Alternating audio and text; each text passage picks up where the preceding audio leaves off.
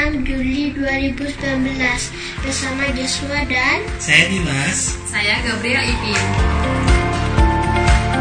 Om Dimas dari DFG 13 dan Tante Gabriel dari DFG 14 lagi honeymoon di Bali.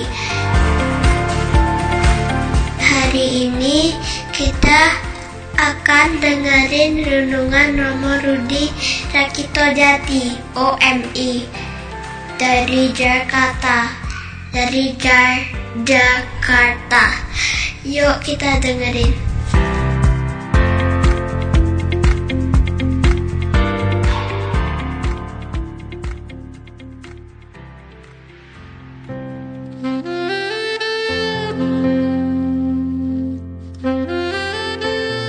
Selamat pagi para sahabat Fresh Juice.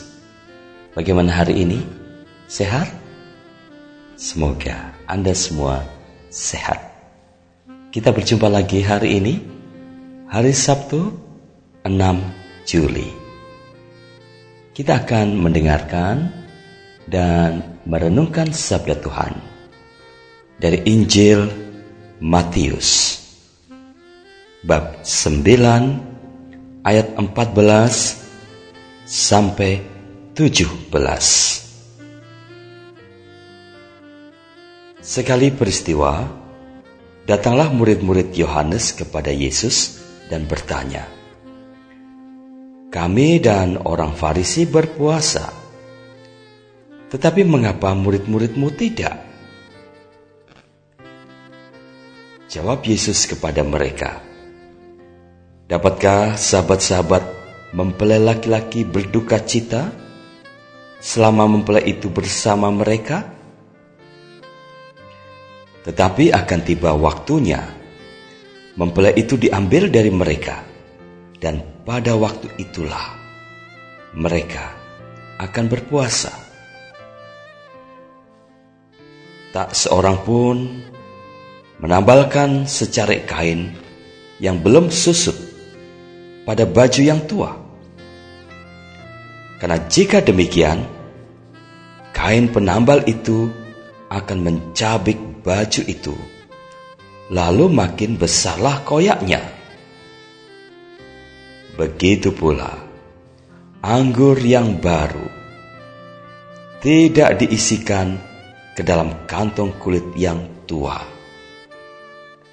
Karena jika demikian, kantong itu akan koyak, sehingga anggur itu terbuang, dan kantong itu pun hancur.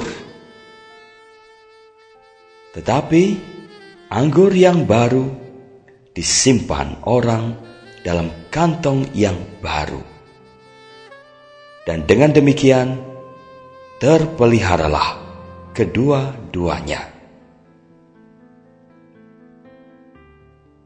Demikianlah Injil Tuhan. Terpujilah Kristus.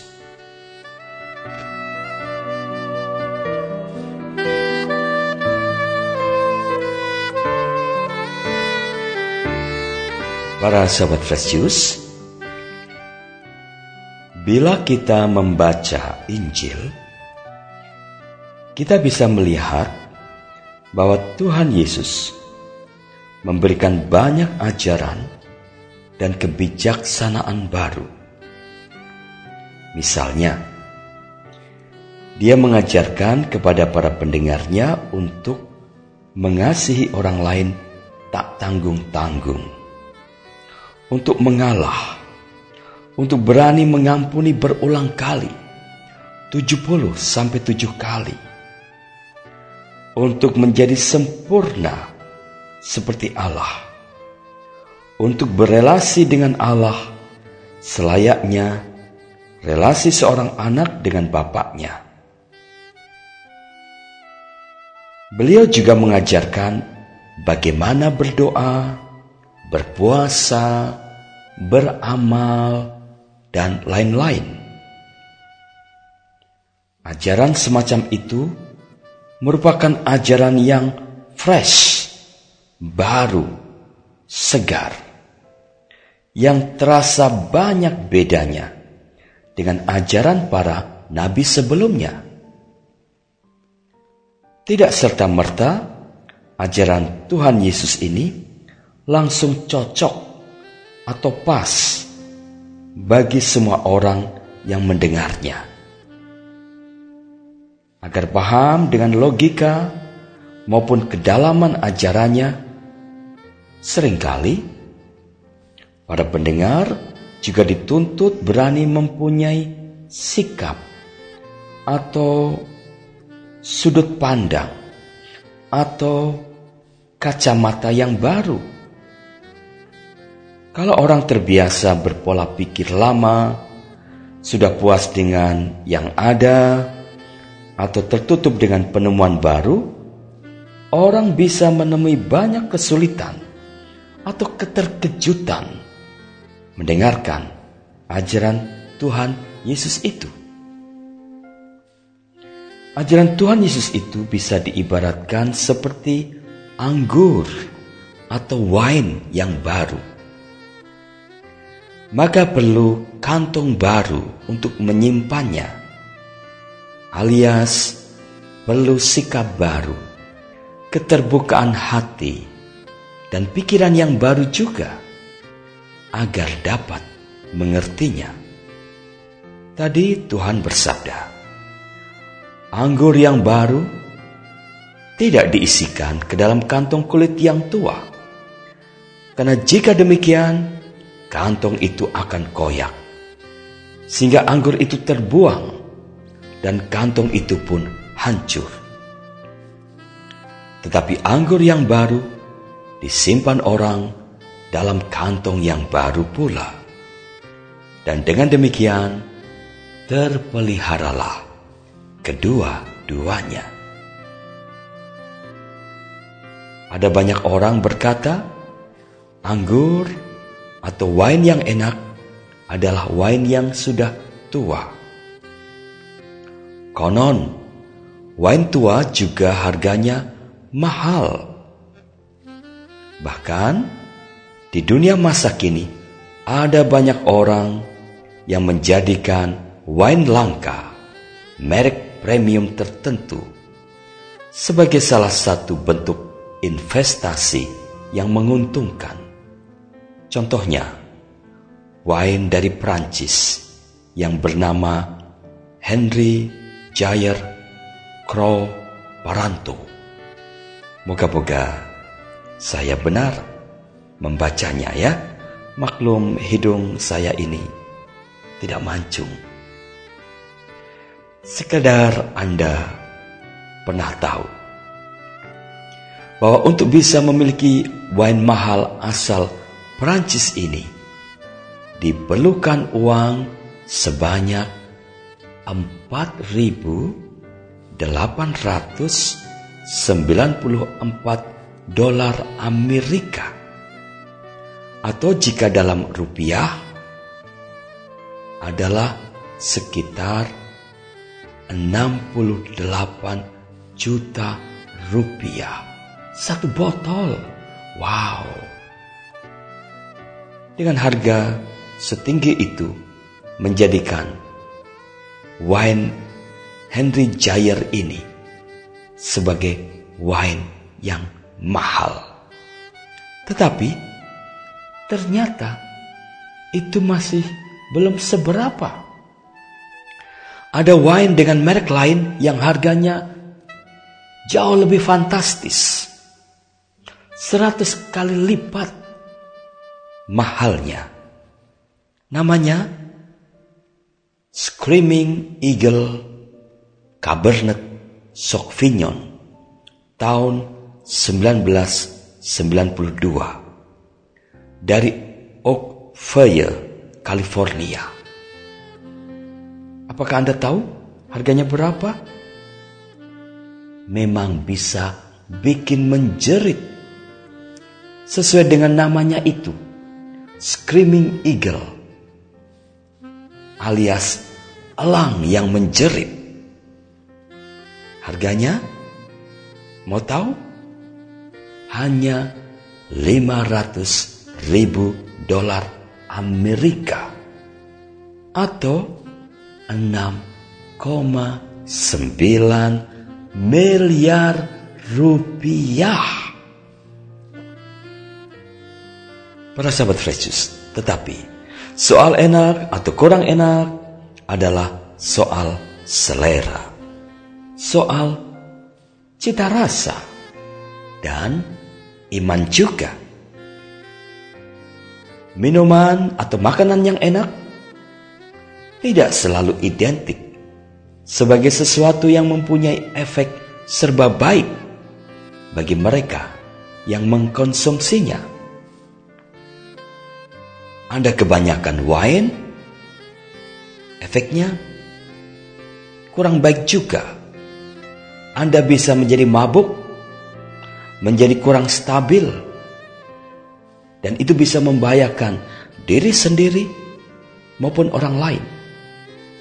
Tetapi bisa juga kebanyakan wine jadi kehabisan isi dompet Anda. Wine itu tidak murah. Para sahabat Fresh meskipun demikian, kita semua yakin, sangat yakin, bahwa ajaran Tuhan Yesus atau kerennya hari ini kita sebut wine baru is the best. Walau mungkin banyak orang Yahudi sekarang yang berkata bahwa wine Yesus itu tergolong baru, usianya baru 2000 tahun, masih kalah tua dengan merek lain seperti yang diminum oleh mereka sampai sekarang, tetaplah bagi kita ajaran dan teladan Yesus adalah wine terbaik. Bukan pertama-tama dalam hal enaknya, tetapi dalam hal khasiatnya yang mampu menyehatkan sekaligus menyelamatkan jiwa kita. Buktinya adalah Yesus sendiri karena menghayati dan mempraktekkan apa yang diajarkannya itu kini dia telah mengalami Paskah dan mulia.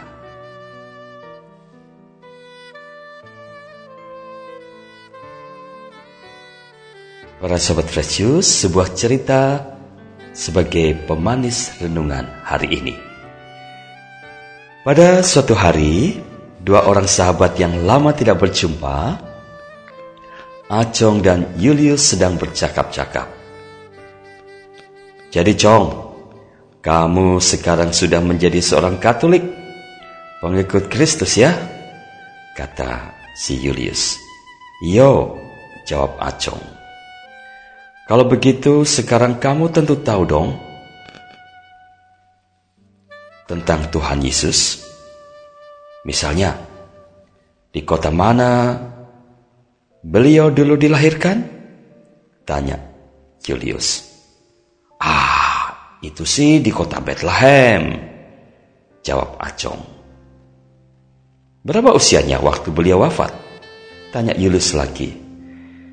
Kalau umurnya, aku lupa. Jawab Acong. Yulus tertawa. Berapa kali Tuhan Yesus berkhotbah? Tanya Yulus lagi. Apalagi yang begitu? Mana ku tahu? Jawab Acong sambil tersenyum malu. Sambil menggeleng-gelengkan kepala tanda heran, Julius kemudian berkata, Untuk ukuran orang yang menyatakan diri telah bertobat dan menjadi pengikut Kristus, Cong, pengetahuanmu itu sedikit sekali. Ajong menjawab, Kamu memang benar. Aku malu karena begitu sedikit pengetahuanku tentang Tuhan Yesus. Tetapi sekurang-kurangnya aku tahu hal ini. Tiga tahun yang lalu aku seorang pemabuk. Hutangku banyak keluargaku berantakan. Anak istriku selalu takut setiap kali aku pulang. Tetapi sekarang, aku tidak minum lagi. Hutangku lunas. Keluarga kami bahagia. Anak-anakku menantiku pulang ke rumah setiap sore. Ini semua berkat campur tangan Tuhan Yesus dalam hidupku. Sebanyak itulah yang ku ketahui tentang Dia. Julius terpesona. Para sahabat Fresh satu pesan yang mau dikatakan oleh kisah itu. Hai, para pendengar Fresh Juice. Walau tidak selalu mudah mempraktekkan ajaran-ajaran Tuhan Yesus itu, tetaplah gembira dan bangga jadi orang Katolik. Sampai di sini perjumpaan kita hari ini.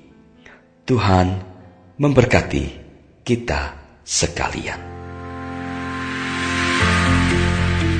Om dan Tante dan kakak-kakak semuanya, kita baru ada dengerin Fresh Juice Sabtu 6 Juli 2019. Terima kasih ya untuk dengerin dan Udah dengerin? udah dengerin. Makasih buat Romo Rudi untuk renungannya. Terima kasih juga buat Om Dimas dan Tante Ipin yang udah datang yang udah datang. Sampai jumpa semuanya.